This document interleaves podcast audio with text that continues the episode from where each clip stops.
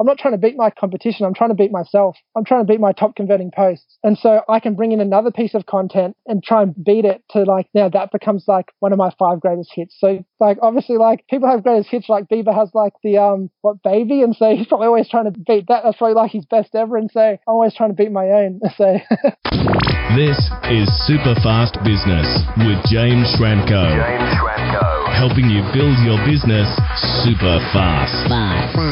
James Schramko here. Welcome back to superfastbusiness.com. This is episode 725. Today I am joined by Chris von Wilpert. Welcome, Chris. Dude, I'm super psyched to be on. I've been listening to this podcast for like the last five or six years, and now I've got the opportunity to come on. I'm super psyched to be on.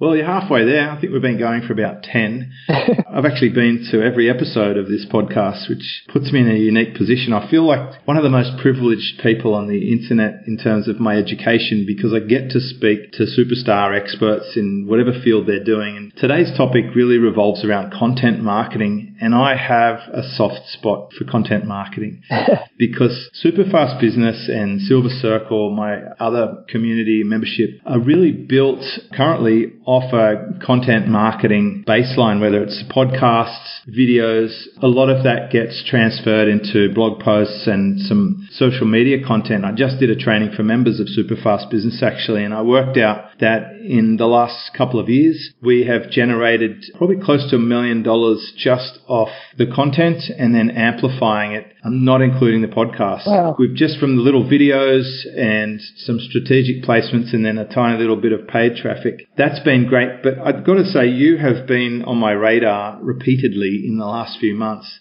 The first time you popped up you mentioned me in some series you were doing on a Facebook post. You kept doing little daily installments and it was riveting storytelling and I kept tuning back for more. And it turned out that I'd actually chatted with you uh, about four years ago. You wanted to join Silver Circle and in your story you said that I rejected you and I'm like, oh no, I, I hope this guy's not upset with me or I hope I didn't do anything wrong. And then uh, one of my students in Silver Circle is posting this viral blog post, this really epic, meaty, high value, super researched, you know, extra quality post. And he asked us if we could share it. And I said, what's going on with this? And he goes, oh, I'm studying from this guy, Chris von Wilpert. And then I dig more into your stuff. I've subscribed to your material. I find out you've gone off and done some work with Noah Kagan and Justin Brooke. And I just love seeing a success story like yours. So I would love to find out from you, what's it been like? Because you started in business about 14 years ago. You've run five different types of businesses from agencies to e-commerce to software as a service, information products, even a physical store. I think you've got a, a name, the Snow Cone Joey. sure that doesn't refer to the drug trade, but you've done so much. And these days, like what I really admire about your content marketing is just a bullseye. You just know exactly how to go for the jugular and to find that 64-4, you just you get your audience to tell you the best headline and then you create this epic piece of content that everyone wants to share and just turn it into sales. $100,000 a month in sales from some pieces of content. I don't even know where to start, but it's just so exciting. And uh, so, where do you want to go with this, Chris? Yes, I'm excited to like everyone like step by step through this system that I've been doing because I've had the experience of working with Noah at Sumo, and so I saw what it was like doing content marketing for a big brand that had a big email list that was able to get SEO traffic and organic traffic pretty easily. To then stepping into doing Content Mavericks, it started from nothing, and a lot of the same strategies weren't working. And so I can like speak to like both of those. And then yeah, that Facebook post series you did originally it was just meant to be one post about like my snow cone story about building my Snowy Joey snow cone business over here in Australia. And I was really just focused on that for about seven or eight years. And I tried to license and franchise the business. It got to that stage where I had like 10 snow cone machines, like five fairy floss and five popcorn machines. And I had people coming to my commercial premises, picking up the machines and going out and selling them on weekends. I tried to make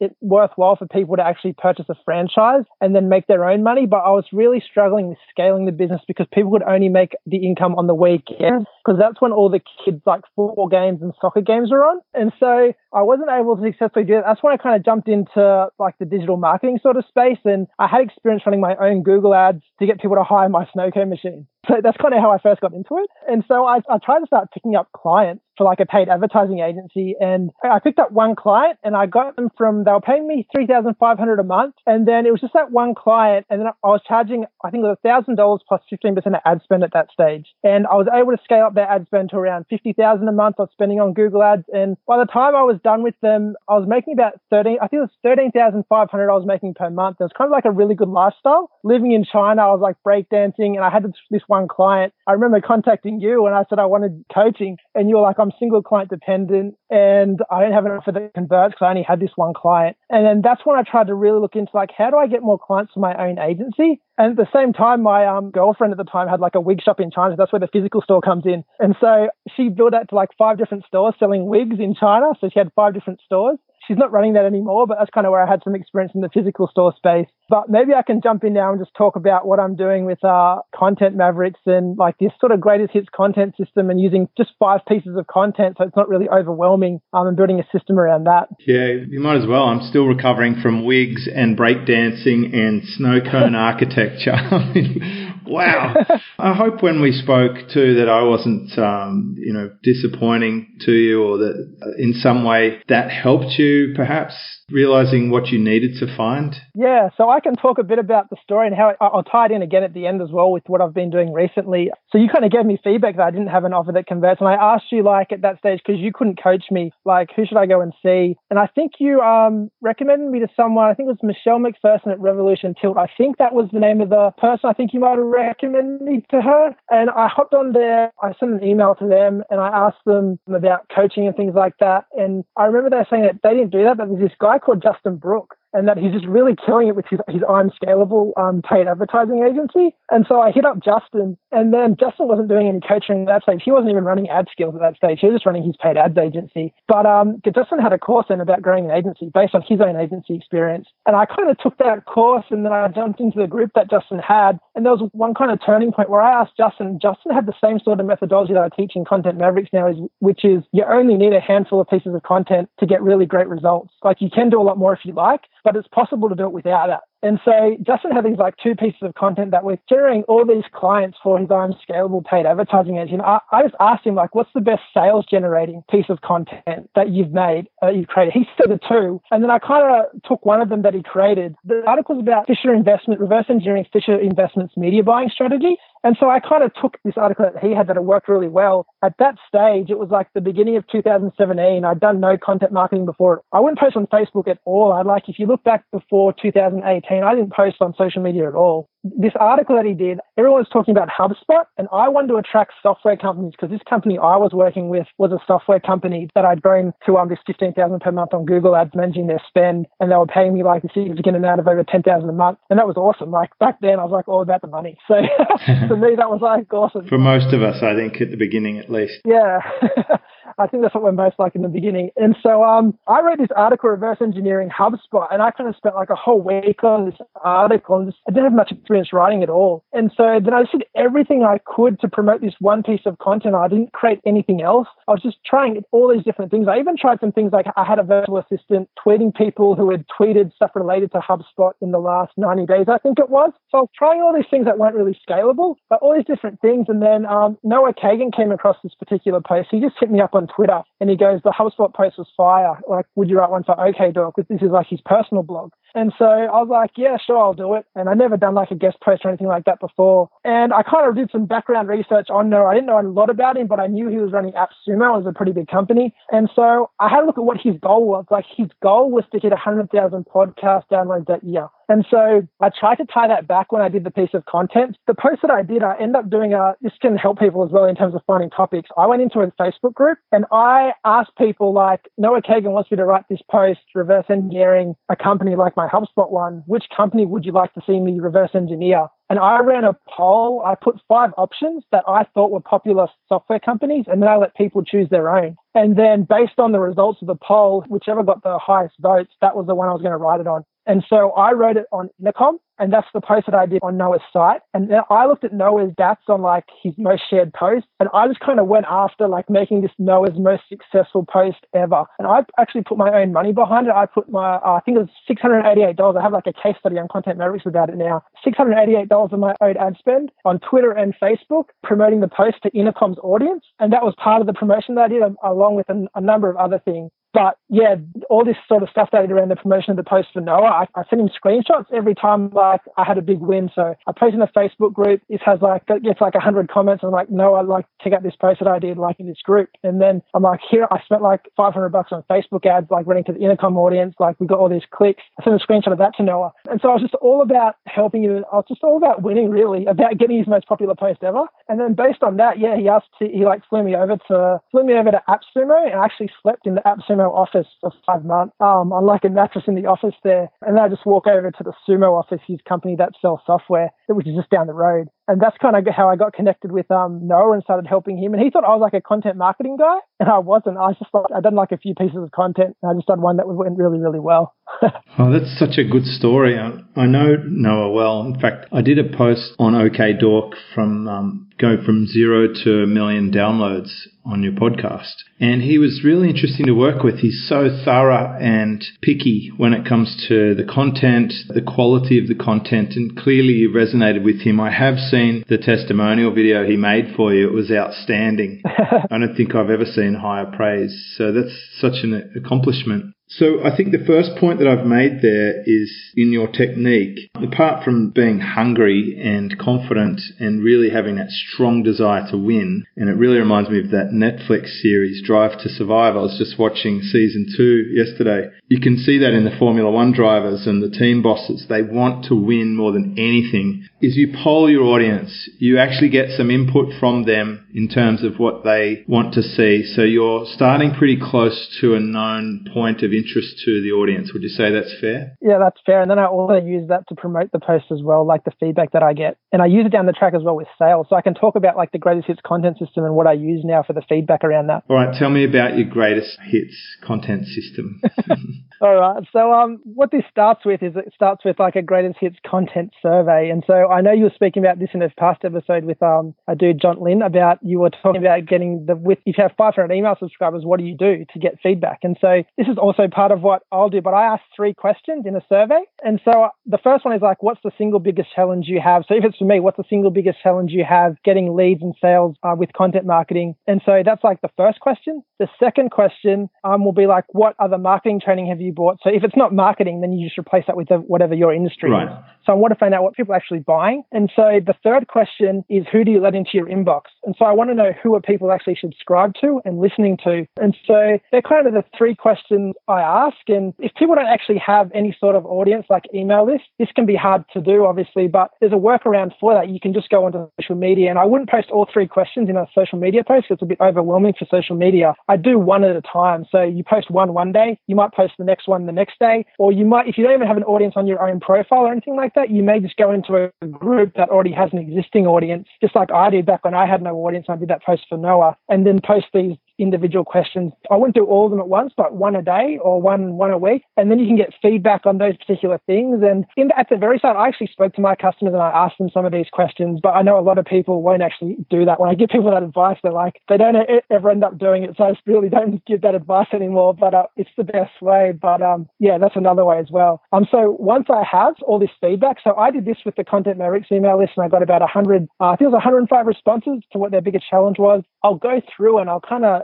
um, sort this by what the themes are, like the common themes of the topics. And so I'll go through and then I might put like this one's related to content ideas, this one's related to a content distribution strategy, this one's related to like how do you track your content marketing ROI. So I put content marketing ROI for that that topic. And so what I'm doing is after I go through all of it, like all those hundred, I'm going back and I'm kind of just sorting A to Z and see which ones are like the most popular. What's, what are the most people actually asking about? And then I can kind of build my content strategy around that. And then down the track as well, I'll, i can talk about this later, but when it comes to getting sales from content and sending like, I, I call them like pre-sale content emails, because these people are going to leave responses. Some of them are short, one sentence responses, like uh, maybe 10 words, and some of them are just paragraphs. And so these people that give you paragraphs and paragraphs of feedback are the best. And so you can really use those later on when it comes to um, sales and calling out specific people. I'll talk about that later. And then I'm also using this when it comes to the promotion, which I'll talk about is actually using the people that they're subscribed to and that they're buying products from already, using that when it comes to like the paid promotion around the post. So I'm using all of the information. I could see that as soon as you mentioned it, I thought this is very clever. I'm certainly familiar with the first part about asking the single biggest challenge and then sorting them into groups because that's pretty much the ask survey method, right? Yep. And putting them into what Ryan calls buckets. Yep. But the second question about what they're already buying, genius, because that separates the difference between preference versus performance. Like they've already proven and performed. They're not just saying what they'd like. Like every guy says, oh, I want a Lamborghini or a Ferrari. Instead, it's like, what cars have you already purchased? What's in your garage right now? That tells us a lot more. They say, oh, I've got a Datsun 1200 Ute or I have a Honda Civic. Now we know their commercial intent and ability. And then who do you let in the inbox? That is just genius because I imagine flattery is going to come into play later. If we go back to the people who you've got all their fans lining up, it's easy for you to cash in on their fans. Yeah. Yeah, for sure. So I even put like when it says who you let into your inbox, I ask like open up your email and tell me who the last ten emails are from. So I did this on an actual call with a customer, and then I just put that as just like subtext on the survey now. Right. Um, but I put that on there because um, that gives me really good feedback about who emails are opening right now. Um, but after I have all this feedback and I have like the topic that I'm gonna cover, then I'll go through and like I don't actually focus a lot on SEO, and this is just because when I started Content Mavericks, I kind of knew, and after doing a few posts, like this was never gonna fly like doing trying to go after SEO traffic early on, it just wasn't going to work for me. Like, yeah, Sumo, we could have post ranking within like three months, three to six months of often just after a bit of promotion work. Um, but when the site's really new, often that won't happen. And so I wanted to get results fast and I didn't want to wait around for SEO traffic. And so I kind of make fun of SEO people sometimes and I call it like pants down SEO. Like you like pull your pants down, you bend over and just wait for Google to send you traffic. So what I did was after I have the topic, I have like a template that I get my, when I'm writing my own articles and when I'm training people as well. I call it the AIDA article template because it's based on that copywriting framework of attention, interest, desire, and action. But I've built it into like a content template for writing a blog post. And so I use this framework and then I also have formulas for like the headline, the intro, and the body copy. And so I'll give you an example of like an intro formula that I might use. So it's called RPT. So it stands for results, proof,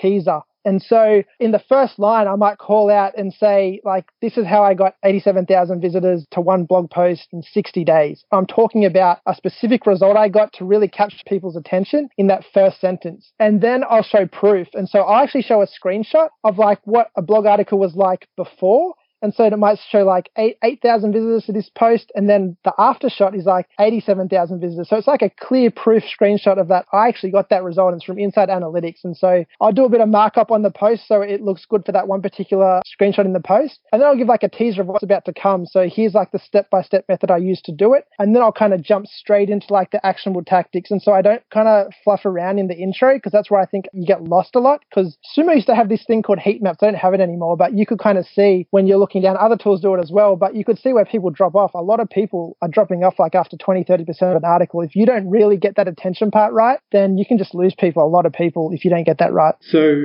it's great having this proof. You're there, your results proof and teaser. You've come up with this formula that works. I agree, you've got to get the attention out of the gate. It seems like an easy template to use as well. Like the result is what someone wants, so it's going to get their attention straight away. The proof is now they know that they can trust that you can actually deliver it because you've already done it. And then the teaser. So what happens next? Yeah, some people give me the objection that I don't have results.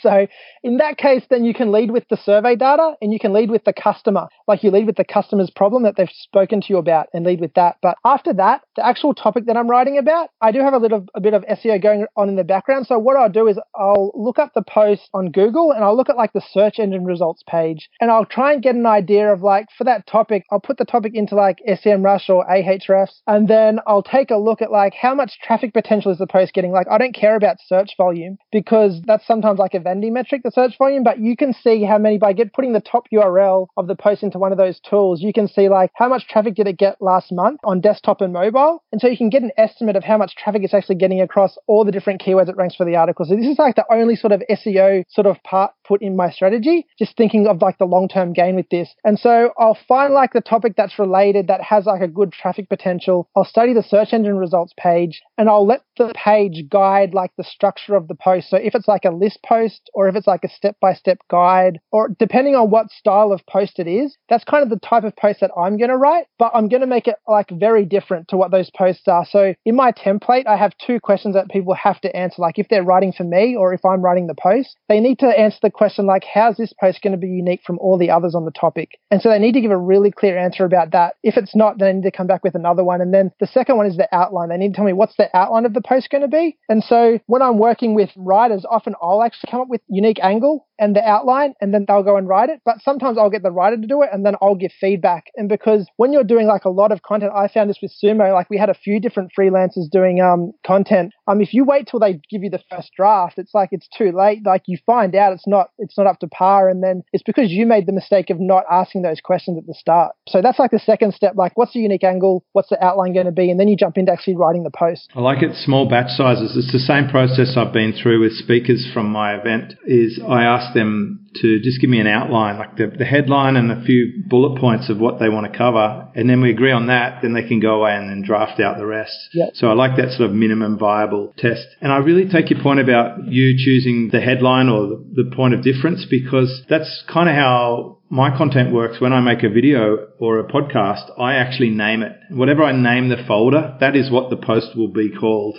That basically is setting the North Star for my team to work around that. In fact, pointing out what's unique, that's one of the items in the 16 word sales letter book. It's basically if you can't point out why something's unique, you're wasting your time, right? It's, it's yeah. Obviously, you value that. And I would say, having followed your content on social media, one thing that stands out for me with your story is just how crazy your story is. You are so different to a normal person out there, you know, like this break dancing snow cone architect from visiting China and like you're just crazy. And that is like a magnet for people, especially who are doing things the standard old way, the old SEO way or the old way we've always done list posts or you know, epic posts, etc. Yep. You're just tipping the whole thing on its head. What else do you think makes your approach to this system completely different? Because I love how you've added things on top of a traditional sort of survey and gone into the buying intent yep. and tapping into potential outlets for magnifying. I love how you've put the proof there in results. And there's something I remember one of my other clients actually, John Logar, said if you don't have results, he said he will do a case study on someone else in the market. That's why we often see in business books, we see the author reference Steve Jobs, Walt Disney, Bill Gates, Warren Buffett, blah, blah, blah. They're always referencing someone famous to make a point where they didn't become a billionaire themselves, but they'll just mention someone who has and it still makes the point, right? Yeah. John Logar's a legend. I've actually worked with him for a bit, a long time ago now, but yeah, he's a legend. he's a very good salesman. Yeah, he is. So yeah, the next part is I'm like very focused around using content as like getting conversions from content, not just using content and just posting it and then well, let's just hope it like ranks for SEO traffic like in a year or in six months. And so I'm very focused on like making every single piece of content work and I build around like these five pieces. So I use this thing called the three jab strategy. And so I built this when I was at Sumo and so I had a goal like Noah would always give me really aggressive goals. Like at the very start it was like take the blog from 100,000 per month to 500,000 per month in five months. And then we focused on traffic for a bit, a traffic goal. And then after a short amount of time, we've realized that, well, going after traffic isn't actually the most important factor here. And so we actually changed that to being um, marketing qualified leads. We tried a sales goal and we tried um, email lead goal as well. So we, we tried all these different goals, like, and very specific within a specific time frame as well. And so one of the goals was how do we get like the email list to 10,000 emails per month? Like, how, how do we collect that many in one month? And so Sumo at this stage had around 300 blog posts. Not all of them were like performing at all. Um, and so I looked at like the 80 20. I went into Google Analytics. So you can do this by going into Google Analytics, behavior, landing pages, and it'll tell you like you can rank it by look over the last year or last 90 days and see what your top traffic posts are. And I filter it by the organic filter, especially for a website that's been around for a while. And so I went through and I looked at like the top 50 posts. And what I did was I ran this three jab strategy, which is I kind of dog fooded Sumo's tool by using it. And I put like the first one is like a, the first jab is like a welcome mat. And this is like a very aggressive form of lead capture, right? Because the welcome mat shows up when someone comes onto the page before they actually see the content. And so I only usually do it on desktop, not on mobile, because it can hurt on mobile. Often I won't even do the welcome mat if I don't want to be as aggressive. It's kind of up to the person in, in this particular scenario, but you will get more conversions by doing it because I've tested and tried it. And then the second jab is a contextual content upgrade. So you'll see on the Content Mavericks blog below every headline, I have like a bonus material link. And then within the actual post, when it makes sense, like contextually, to actually, I tie in the blog content copy to the actual upgrade that I'm giving people inside the post. And then that's like the one thing that produces the most conversions. That's like 65% of like the conversions from this three jab strategy comes from that particular thing because it's so tied in and it's also not intrusive at all. And the third one is like an exit intent. So if people are leaving, they'll see like an exit intent. I did that across like the top 50 traffic posts on Sumo and we were able to get the list from, it was around 3,000 per month up to 10,000 per month. But the whole thing around doing this is like tracking it inside Google Analytics, setting up a Google Analytics goal to see how your traffic is converting from traffic to email lead. And then you can see like what are the top converting posts from traffic to lead. And then you can use this data when it comes to actually paid advertising the post. And so this is kind of the next part of it, like focusing on the conversion part, and then I can talk more about the distribution things. So just a quick recap on that. When you said dog fooding, I'm sure you're referencing using your own tool, right? Yeah, because Sumo Tool, they sell an email capture software tool. And Yep. so these things I'm talking about, the welcome mat, the click trigger, and the exit intent, these are all things that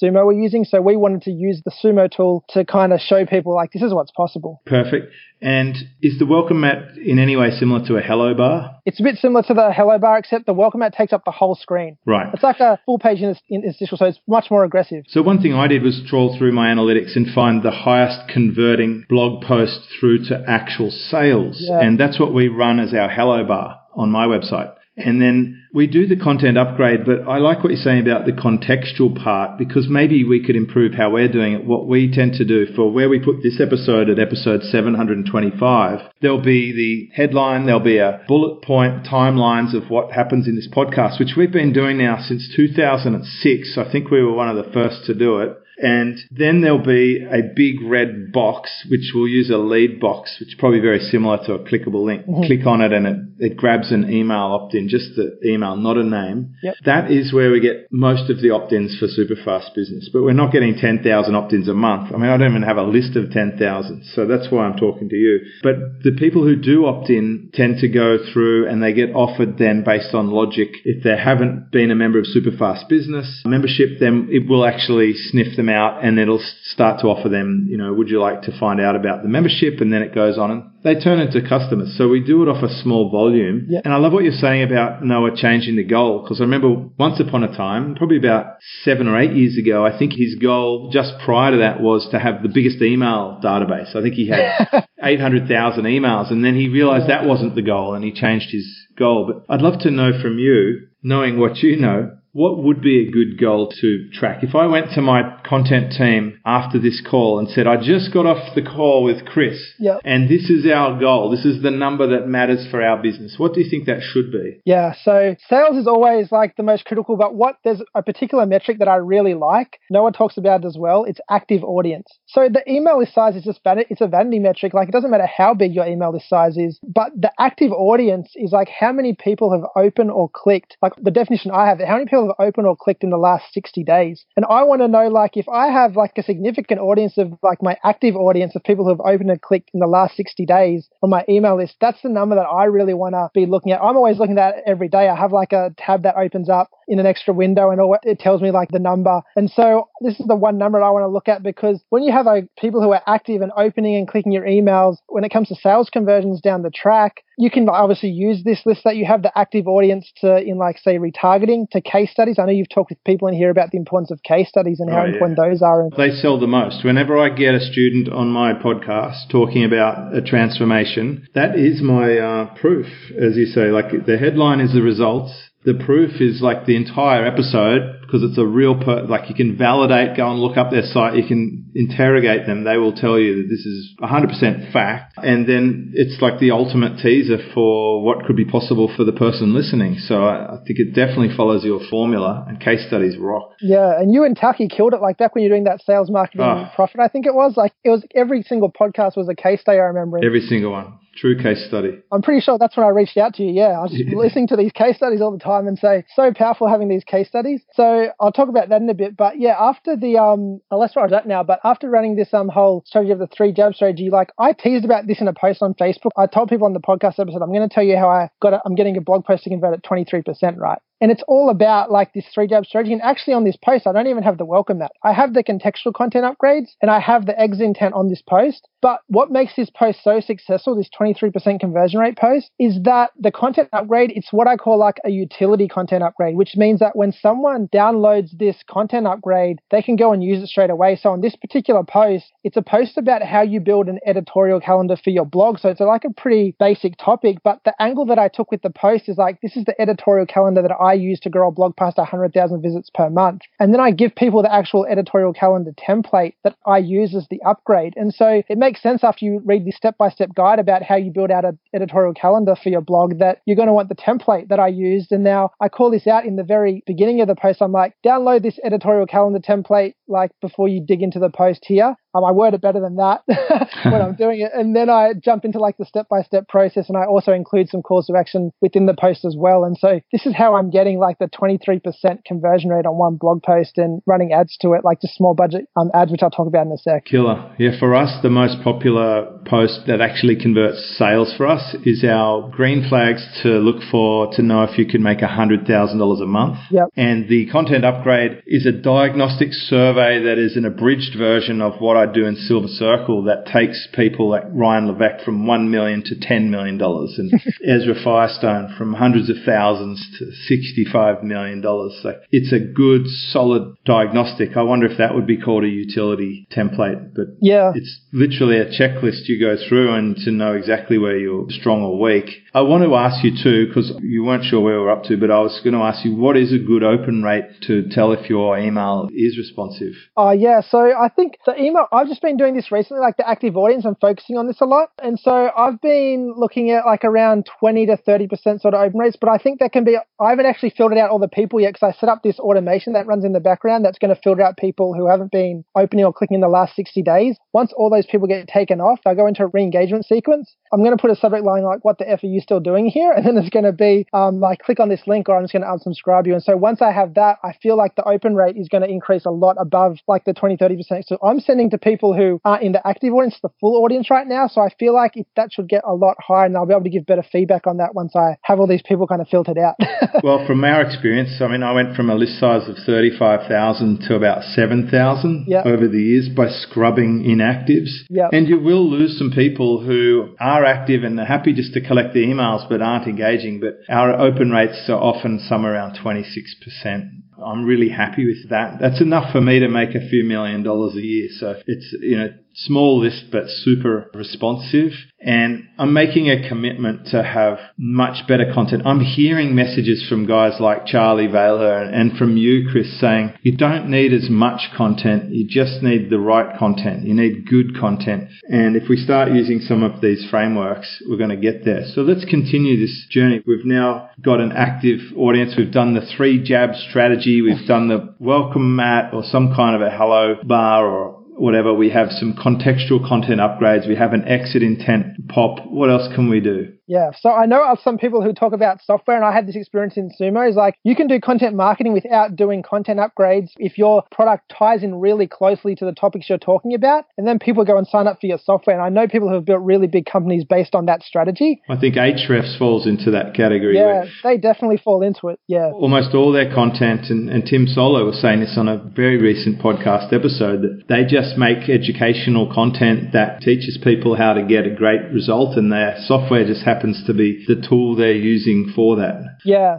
yeah, and so for some companies though, it's not that like cut and dry. You can't just go and do that. And a huge like we all we, we all know like in the marketing space, like having an email is such a huge asset. Having an active audience, the bigger your active audience is, like the bigger asset you have. And so that's why I kind of focus on these whole sort of utility content upgrade thing and using the three jabs. But after this, what I do is there's kind of I talk about two promotion methods. I don't want to overwhelm people, Hmm. but the first one, like one of the most effective, like that I say that's better than SEO and paid ads, like by far, is like what I call red packet partnerships. And so I come from like living a lot in China, and then I had a wedding last year, and people come to your wedding, they give you like a red packet full of money for your wedding. And so what you don't realize though is like in China, you're expected to give people back more than they gave you when they gave you the red packet at their wedding. And so that's that's what this whole thing's around. And so I call this red packet partnerships. And what you're doing is you, I know you talked with, uh, I think it was Rich Schefren as well recently about this as well, how important partnerships are becoming. Um, and so what I do is like I use this survey, right? And I ask for what other marketing training are you buying and what, who are you letting into your inbox? I have this data now of people that they subscribe to and they buy from. And so I can go to this list of people, I like study them a bit. I want to do partnerships with these people now, right? I want to get my content, like my greatest hits content, in front of their email list. And I'm not even so concerned about the social media share because I know that some people do have like very active sort of personal profiles or groups, but some people just don't. And so getting like that share on via the email list, like I think like you found with um Jay Abraham, who's who, Yeah. who's emailed one of your posts, yeah. And Man, like I've got to give it to you. You, you,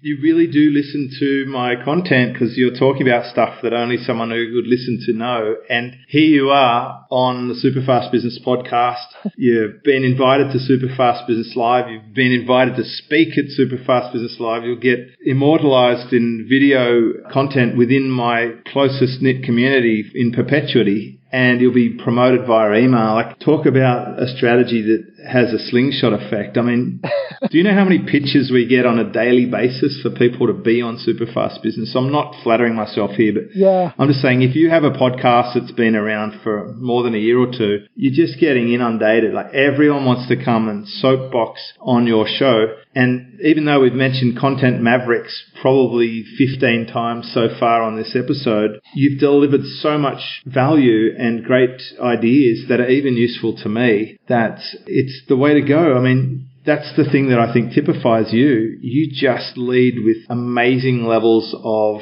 value. It's just solid gold. Like everything's a hit. There's no fluff in there at all. I appreciate it. I was like really stoked when I got the invite from you. So I've had like I think this is like a sign. If you're doing content marketing right, you get people reaching out to you to come onto their podcast or something like that. So I've had like in the last three or so months, 20 podcast invites, and I've never really wanted to do them, but I've listened to your podcast so closely. As soon as you sent me the email, I was like, just yes, I want to do this. And I was like super excited to come on. Um, but this partnership strategy, so there's a specific like way you need to outreach to people for this to work. Like I've seen people, someone today sent me an email. It was a pretty good outreach email actually because they said they've been studying my stuff. They kind of referred to stuff that they'd seen, like this case study that I'd written about and how they followed it. And then they're like, they linked me to their post. They're like, it'd be cool if you could share it on social media or your email list. And it's like, it's just not the right approach to take. Um, that's like better than like most people actually what this guy did. Pretty common. Yeah. The flattery one, flattery with a sort of a mild attempt at showing you they know your stuff. and then they have a, an ask. It's a pretty early ask. Yeah. And so this guy had actually studied my stuff pretty well. And so it was like better than most emails I get. But the approach that I take is I'll, first like study what one of these people are doing. And so I'll look over their site. Usually there's always sort of one main sort of thing on their site that they're trying to promote. And I know you talked about the 100K per month. Like, can you make 100K per month? That's your hello bar, right? Yeah. Yeah. And because you said that's like the top sales generating piece of Correct. sort of content upgrade you have. And so if I was looking at your site, it's pretty obvious that that's like the main sort of thing that you're trying to direct people to when they come to your site. So I'm looking at that when I go to people's websites, like what are they actually trying to get eyeballs on? And so I'll actually sometimes opt in for that. I won't always opt into it. I might just have a look over it and like some of the stuff they're doing. And I'll send like a short little thing, just like this has to be genuine as well. Like you really have to enjoy this particular thing that they did or what they did. And I'll just like send a really short something like, I really love this particular thing you were doing on your site, um, this blog post or podcast, kind of like how this guy reached out to me. I'll send this particular message and I just do this as I'm coming across really cool people that I come across and I just send the message and I add them to a spreadsheet. Later on, I'm going to hit this person up again, but not right now. So I, I come across cool people all the time, cool content that they're creating. I send that really short message like, I really love what you're doing and it's genuine. I can do it straight after. I might make a week, maybe a month, but I like to batch things so it's faster. And so I'll go through this spreadsheet now that I have of people I've reached out to and I've hit them up and I've said like, I really enjoy your content. And now I'll send like a more advanced sort of pitch. The approach that I take the pitch from is that I'm offering to promote their piece of content in front of my email list. And then I'm just kind of mentioning, like in, in one sentence, it's a pretty in depth pitch, but I'm, I'm mentioning in one sentence, I also have something cool that your audience might like. I put like a thing afterwards that's like, but if you don't want to share stuff with your audience, like with your email list, that's cool as well. Like, I really enjoy what you're doing and I'll promote your stuff to my audience no matter what. And so I'm taking the approach that I'm going to promote them, yeah, no, no, no matter what happens. If they say no, and I just feel like that because I tried so many different messages to try and get this approach right. I tried giving people $5 Starbucks gift cards and all this different stuff. But I just found this sort of approach, and um, it's just a lot more genuine as well. And you just helping people, even if they don't want to do this sort of partnership, you can still go and promote them um, if they don't want to do it. I love it too, man. Like I can't tell you how many episodes I've done where I've just brought someone into my audience.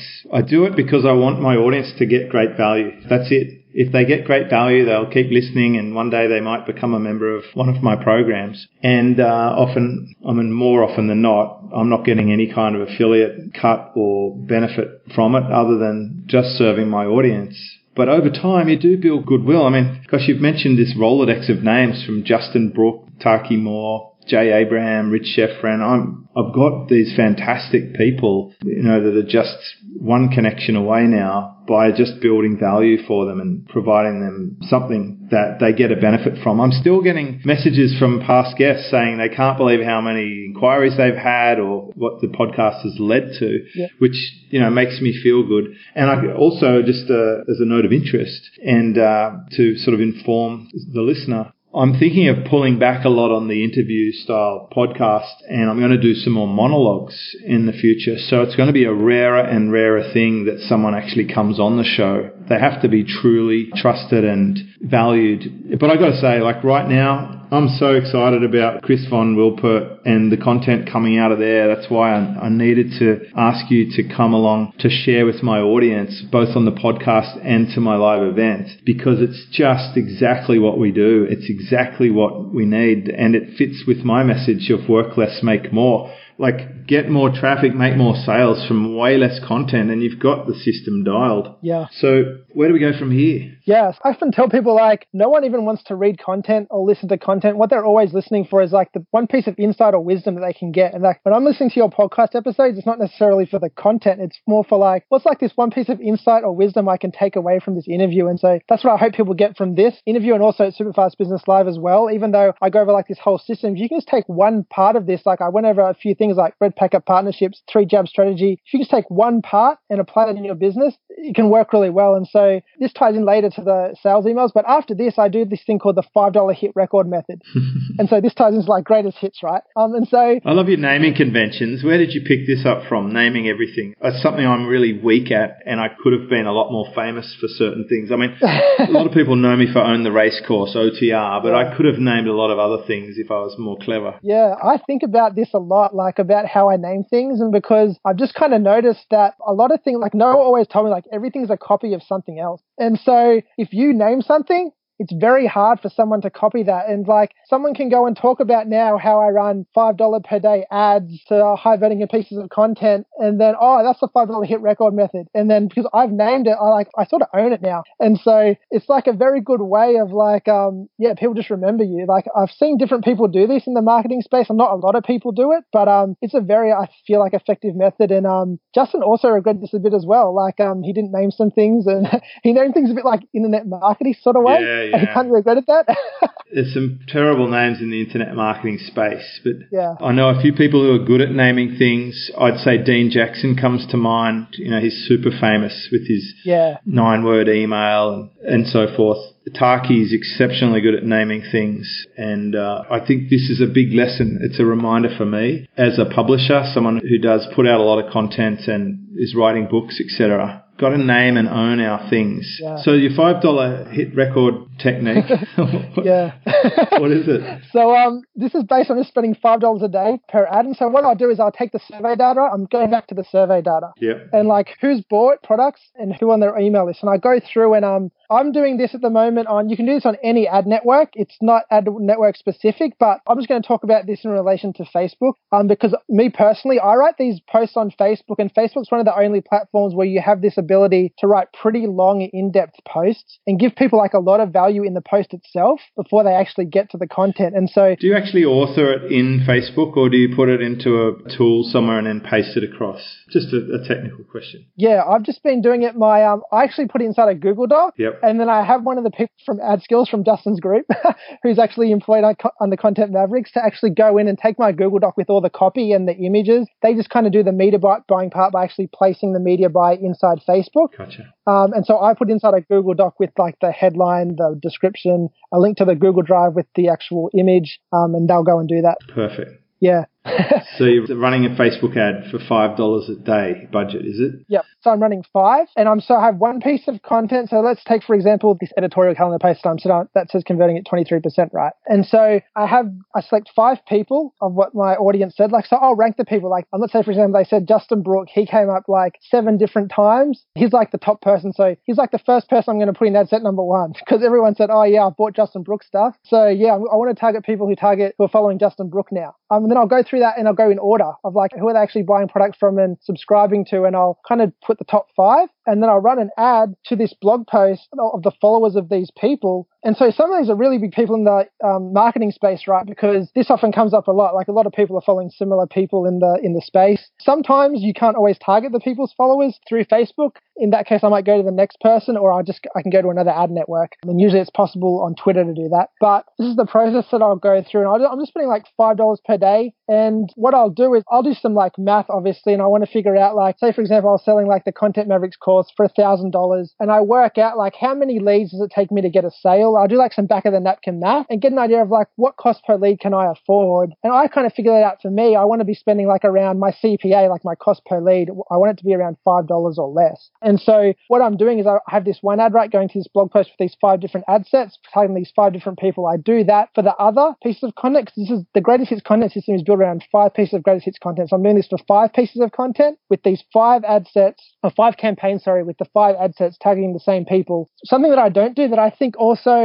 someone on your podcast in, in the past, Molly Pittman, I think it was, she mentioned that it's all about building up social proof on your ads. It's not about like testing now. Like the social media algorithms have become a lot smarter. And so I'm not actually doing any testing, which is kind of a bit backwards. I'm just putting in like I'm copying the post ID and using the same post ID across each of the ads and building up all this social proof on the posts. And I'm going to look at the blend. So this is something that Justin talks about. You need to like look at the blended CPA, not just the cost per lead off one particular ad. You want to look at across your whole entire campaign. So I'm looking across all five campaigns. Is that $5 cost per lead? Is that below the $5 cost per lead target that I have? It'll be different for everyone. So I'm looking at that number. If that's right, then I just want to keep running the ad.